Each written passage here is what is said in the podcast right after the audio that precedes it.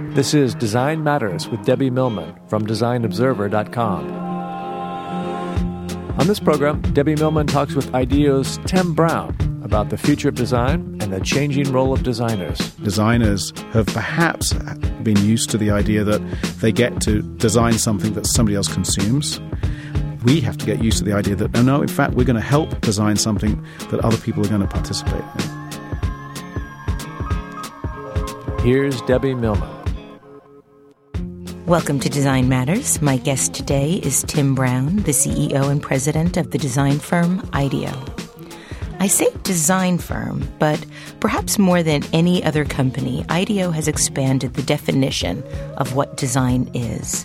They've gotten deeply into management consulting, for example, in an effort to get companies and organizations to incorporate what Tim Brown calls design thinking early on and at every level. They've taken their approach to problem solving through design into unusual arenas, from banking to healthcare and environmentalism. Tim Brown also has a new book out called Change by Design How Design Thinking Transforms Organizations and Inspires Innovation, published by Harper Business. Welcome to Design Matters, Tim. Hey, it's great to be here. Thanks oh, it's so great to have you. I'm such a big fan. First, tell us about the concept of design thinking. What is it? How is it used? And how did you come up with the term? Really, design thinking is a, is about trying to speed up the in- innovation around the sort of big challenges that we face in business and society to, today, and it and then uses creative tools, the tools of designers, things like prototyping, experimentation, storytelling, to develop new innovations and new solutions. I mean, the way that we came up with the term, in fact, I, I credit this to David Kelley, who you know well, and uh, is the founder of IDEO. As he and I were talking about it in uh, his office at Stanford, and one day we were trying to think about what we'd got all other kinds of terms for it, sort of design with a little d, and you know, trying to get away from this idea of design as the sort of museum of modern art, high street uh, object kind of thing.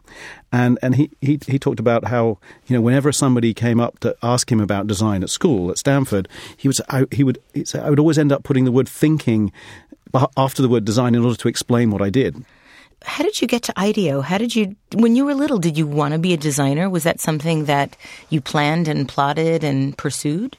I don't think so, although I'm not sure I can remember really. But um, I know I used to build things when I was little, and uh, like what? Well, my I, I, another reference in the in the book is I, I, built my first prototype, I think, out of Lego when I was about seven years old. Yes, yes. My, we we had these big power. I love cut, that story. It, we had these big power cuts in England back in the early seventies, and and so I I got all my Lego and it had some of these little light bricks and um, these little light bulbs in them.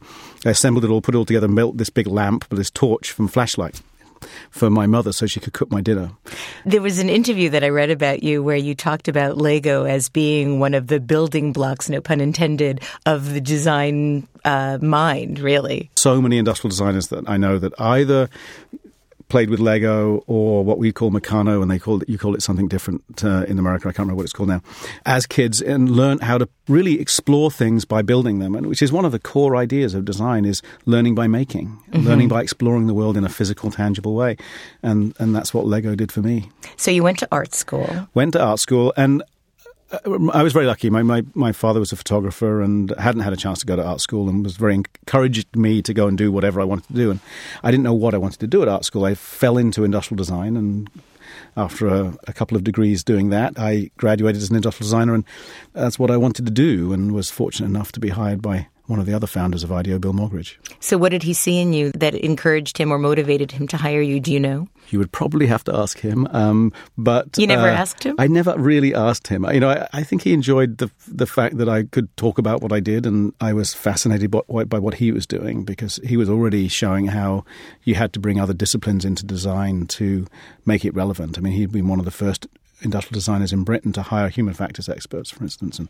and uh, that alone, for me, showed that design wasn't just the bit that we did at art school, it wasn't right. just the form making. There was a much broader set of things, and I was already interested in that. But it was only when I got to work for him I re- realized quite how broad that set of things could really be. Now, you mentioned that you really fell into the design business or the design field while you were studying. I can't tell you how many really accomplished, truly talented designers tell me that they fell into design. Why do you think that is? because nobody talked about it. Not when I when I was at high school. I mean, admittedly, I was in a backward country in the UK and in a very conservative school that didn't talk about design at all. I, maybe if I'd been to school in Denmark or in you know in Italy, I may have heard of design in a different way and wanted to do it much earlier. But I didn't discover it until I got to art school. Really, I mean, I knew about car design, you know, automotive design, mm-hmm. and I was I've always been a car f- fan, so I was vaguely interested in that. But I didn't really fancy the idea of designing hubcaps and steering wheels. So it just didn't get explained to us at high school. I think we maybe do a better job of that now. I think more people hear about design, and I hope more people hear about design when they're younger mm-hmm. and get inter- in, you know interested in it.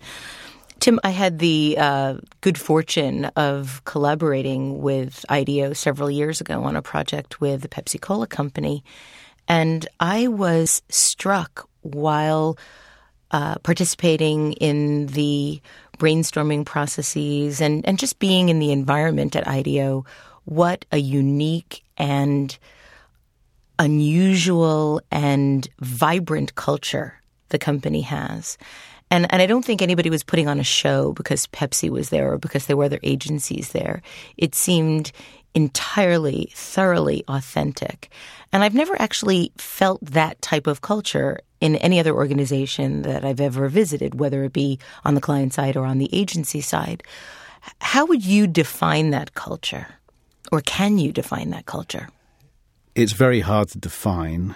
I do know that the culture is probably the most valuable asset we have because obviously it's the result of the people and yeah, clearly they're incredibly absolutely. There's something about it being a very trusting c- culture, an optimistic culture, experimental, pretty flat. I mean, in terms of being not very non-hierarchical from a decision-making standpoint, um, extremely collaborative, obviously. Uh, so those things add up to something special, where it feels as though people are there for much more than work. It's not a religion, though. I mean, I mean, well, it felt a little it, bit. It can like feel it. a little cultish sometimes. Um, uh, there was a certain euphoria. Some of that's a West Coast thing, for sure. Um, oh, I've, I've been in a lot of West Coast companies too.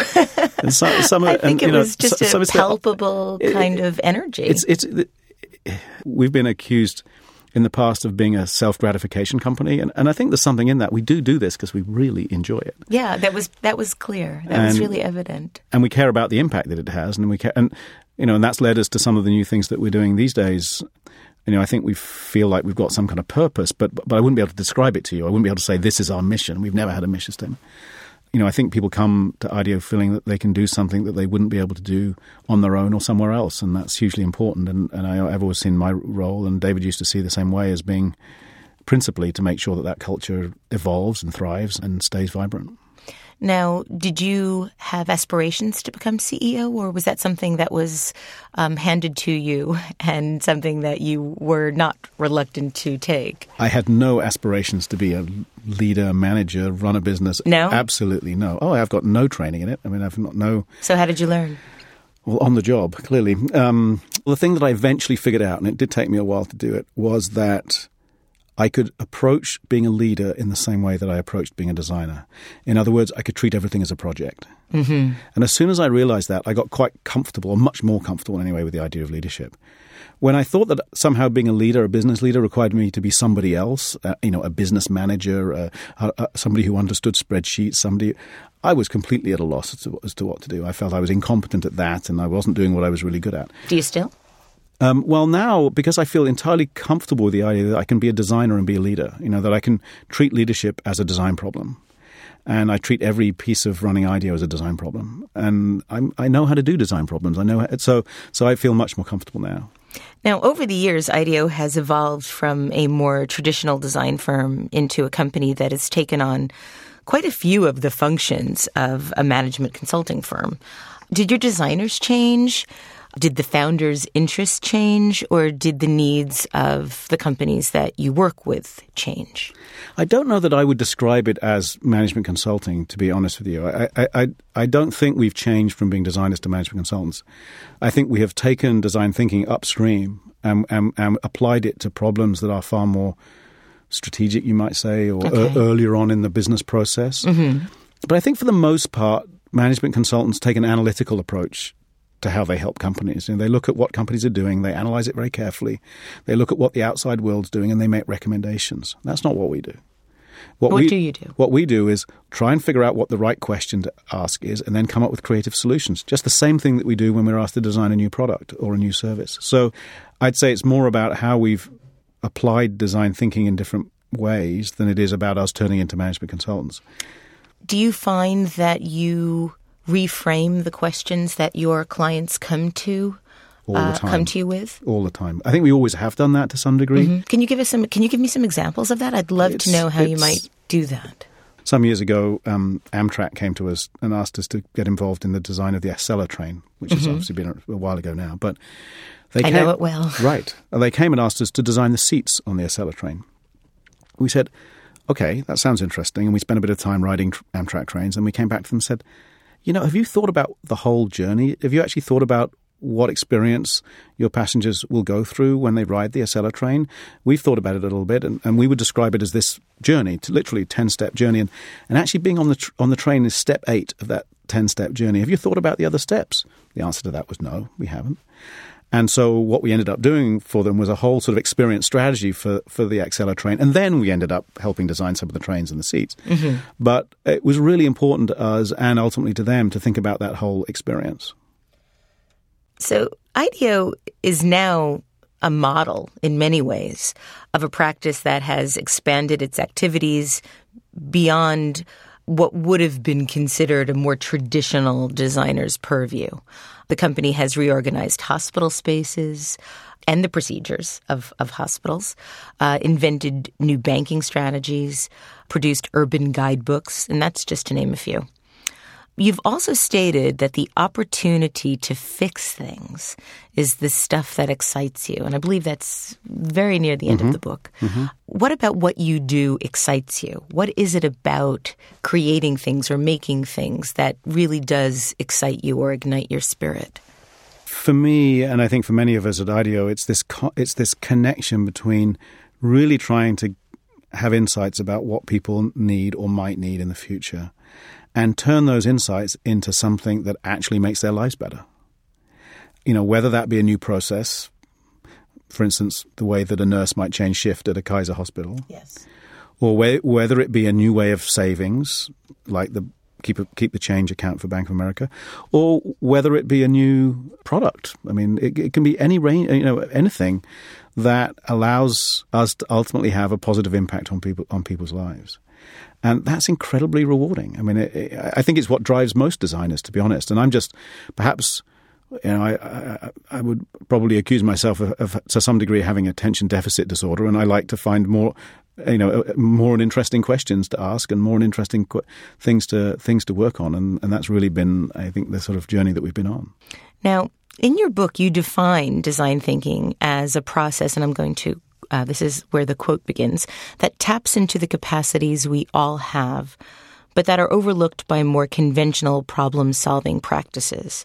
It is not only human centered, it is deeply human in and of itself. Design thinking relies on our ability to be intuitive, to recognize patterns, to construct ideas that have emotional meaning as well as functionality. I love that quote. That's one of my favorite quotes in the book. I'm very, very interested in understanding how you believe design thinkers recognize patterns. I do believe it's intuitive. Um, one of the things we have we struggle with, and we have to struggle with with design thinking, is there's some piece of it that cannot be explained and is not necessarily completely rational. Mm-hmm. That's that intuitive bit. That is, but it's what as human beings we do so incredibly well, and that's what often leads us to ideas that make sense from an emotional standpoint. They, they, they somehow connect to us as human beings, as well as making sense from a, from a functional standpoint. And how you get there, I mean, sometimes it's from what just feels right in the gut. Sometimes it's because you do lots of experimentation and try things out, and it's whatever works best. Or and often it's a combination of those of those two things. But it does, in my opinion, somehow connect to some of the things that make us most human. Another one of my favorite quotes in your book is this Design is a fundamentally creative endeavor, but I do not mean this in an arcane or romantic sense. In an analytical paradigm, we simply solve for the missing number. In a design paradigm, however, the solution is not locked away somewhere waiting to be discovered, but lies in the creative work of the team. The creative process generates ideas and concepts that have not existed before. Beautifully written. Uh, in your mind, is there any way to describe this magical process of how ideas come into fruition. Um, and I know you're you're probably thinking she's asking me the same question in a different way to get at my process. Not really. And, no, no, no. I would. I mean, it is a it is a process of synthesis. And the thing about synthesis is you've got to be able to put them all together into one thing. And that's why so many of the design techniques are so valuable. I mean, drawing, for instance, um, or vis- visually representing an idea is a really important part of synthesis because you're forced to make decisions. You're forced to decide something's going to look like this and not look like that. And yet you don't have to describe it in great detail. So you can you can bring an idea together, you can make it whole, but not have to know everything about it in the way that you would have to if you're going to create an engineering spec. And so these kinds of techniques that we've developed as designers to sketch, to draw, to build models, uh, in some cases, you know, in the narrative world of film and things to tell stories, they are a shortcut, if you like. They help us. They're a crutch to helping us synthesize our ideas and give them a form, and uh, uh, and that is you know a crucial step in the design process. Otherwise, we've got all of these wonderful insights floating around in our heads or on whiteboards or wherever they are on post-it notes that never actually come together into any kind of solution. You talk quite a lot about storytelling in your book. And you write that design thinking flourishes in a rich culture of storytelling. Uh, storytelling is all the rage now, um, from the Moth podcasts to the transmedia storytelling at the Slab in Toronto. How did this become such a mem?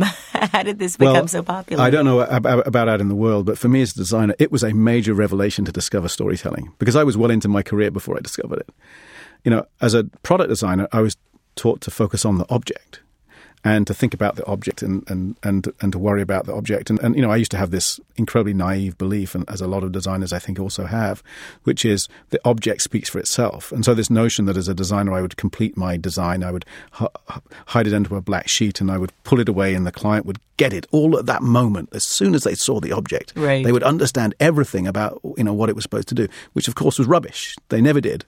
And, and why would they? I mean, you cannot read everything into an object in that way. So the revelation for me was joining Bill when I first started working with him. He just started working in, in interaction design, the design of software, which is a time based activity. You know, software is a time based medium, it is not a static medium. So, in order to do that, he'd started to develop some of the techniques that time based media artists and designers use scenarios, storyboards, filmmaking, all these kinds of things. And you refer to that as the fourth dimension. As the, well, exactly, designing with time. And, and so for me, as a product designer, this notion that time was one of the things I had to design with was completely new. I'd never thought about it before. Now, you know, some graphic design animators would already understand that, filmmakers already understand that. But for me now, it's become so embedded because of technology, really, because of so much of what we of what we interact with today and what we design today does have this technology, the software built into it. That almost everything is time based, and so and you know, when, when you get to things like designing processes and strategies, of course they're time based, that's obvious. So storytelling is both the tool you use to develop those time based solutions, but then also it becomes this powerful way of sharing and communicating the ideas when you're done.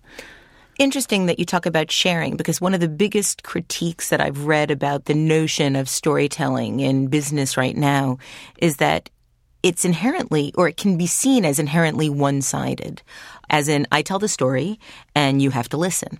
And so I'm wondering if there's a better way to talk about the mutuality mm. of the way that these ideas are projected into objects or experienced by objects. That's really interesting. I hadn't must admit I hadn't really thought about that. I mean, I do think many of the techniques we're using today are not one sided, they're often interactive. They often allow people to explore the stories for themselves. Another really powerful form of storytelling, if you want to call it that, that we often use is by building three dimensional, full size spatial experiences and have people go through the story physically. I mean, we were working on a project in our Munich office a couple of years ago on new billing strategies for a um, a mobile phone company. And so we decided to build the billing experience that customers go through as this long physical tunnel because it was incredibly confusing. It literally was like going into the kind of tunnel of hell. And so we built one and had, you know, the clients go through it and our teams go through it in order to kind of better put themselves in the mindset of, of customers. It was a very powerful idea.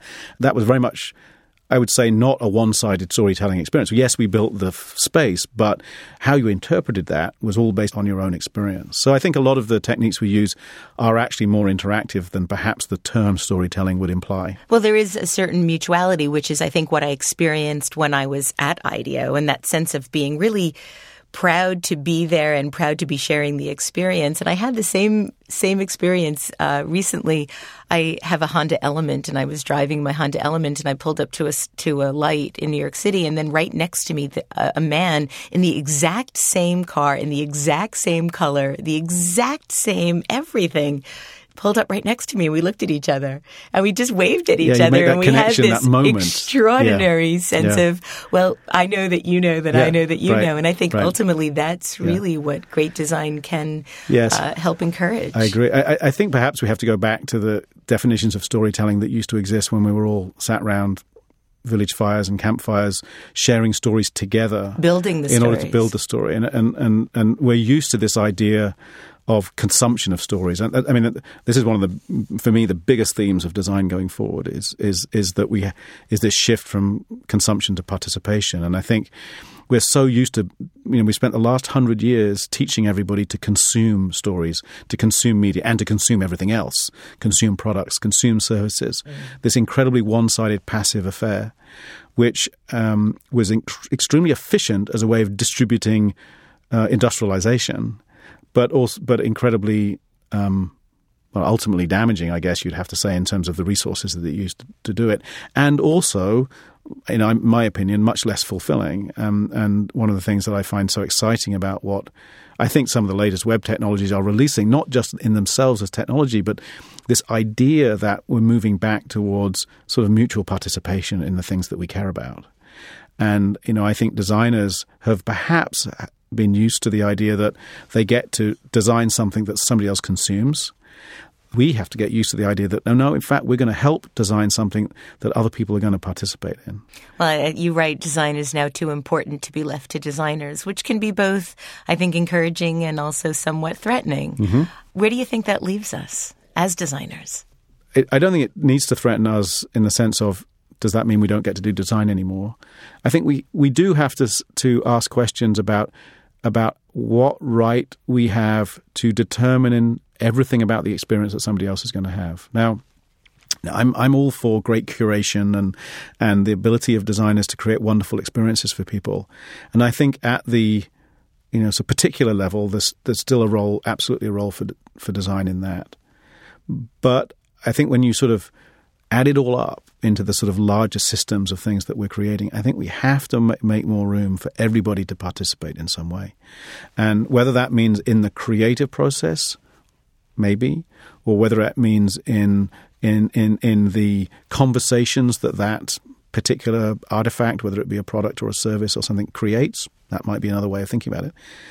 But I but I don't believe that we can possibly solve some of the problems that we're talking about trying to solve today by taking a consumption based approach.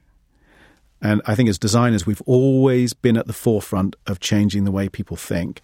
So I'd be very disappointed if we if we sort of entrenched ourselves here and said we're going to defend consumption because that's how we get to control design. I mean, I, I, would be very disappointed if that's what we did. I'd be much more excited if we said, no, we know that we're going to have to think of new ways of doing things, and we're going to have to play our role differently. But we really do want to move you know society and uh, and, the, and the community towards thinking differently about the world. In your book, you talk about transforming behavior through the use of different methodologies, through the use of uh, different experiences, and I think that one of the examples that best uh, articulates the use of design thinking is in the work that you have done with hospitals. Can you talk a little bit about some of the experiences you've had in this area?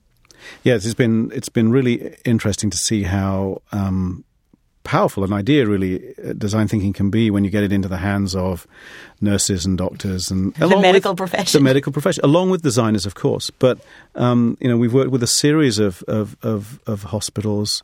Uh, the first one was working with. Um, uh, a hospital in uh, in Minneapolis, uh, DePaul Healthcare, where we were looking at how can we transform the experience of an emergency room, and there it was about, uh, in a way, a slightly more kind of traditional set of design um, outcomes, simplifying the process, uh, making it much clearer through signage and uniforms and layout how how um, somebody a patient would move through the emergency room experience. But the difference is we did it with the nurses. We didn't just do it as a, as architects or designers and then pose it on a system. I think from there we went and and, and did some great work with. Um, uh, with Kaiser Permanente, uh, where again working with nurses, this time uh, getting at really the processes that determine the quality of the patient experience. And so, uh, in a couple of examples, in one case, uh, the nurses redesigned the way that they change shift. Tell us about that because that's such a compelling it's, story. It's really, I mean, you know, it seems like such a sort of banal thing in a way, but it turns out that when new nurses came on shift, that they would the nurses would go back to the nurses' station and take about 40 minutes where they would tell each other about the various states and needs of patients before the new, new shift would kind of come on onto the ward. And that, you know, that was obviously a long time and, and had some uh, patients would feel, well, wouldn't be quite sure about is the right information getting told about me? And there was a lot of uncertainty in the whole system. So by observing the current state of the system, by watching what happened, these nurses then they brainstormed and prototyped and, and ultimately implemented a new approach whereby the nurses change shift on the ward in front of patients using a very simple software tool on a little cart that they take around with them. So now um, uh, the two nurses will meet in front of a patient. They'll talk in front of the patient about what's happened during the last shift. The patient will be able to add things if they want. It'll all get recorded on this on this little software tool, and that had the result of bringing the uh, average time that it took to change shift down from 40 minutes to 12 minutes as well as increasing the confidence of patients and increasing how happy the nurses were in the whole outcome. So that seemed like quite a win, particularly when you multiply it by all of the hospitals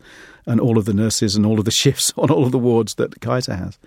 So that was that was really um, tremendously exciting. And now we're also you know we've also worked with the Mayo Clinic. Also they've they've got their own innovate. Well, sorry, go back and say Kaiser now has their own innovation consulting group of nurses inside of Kaiser doing design thinking on a regular basis.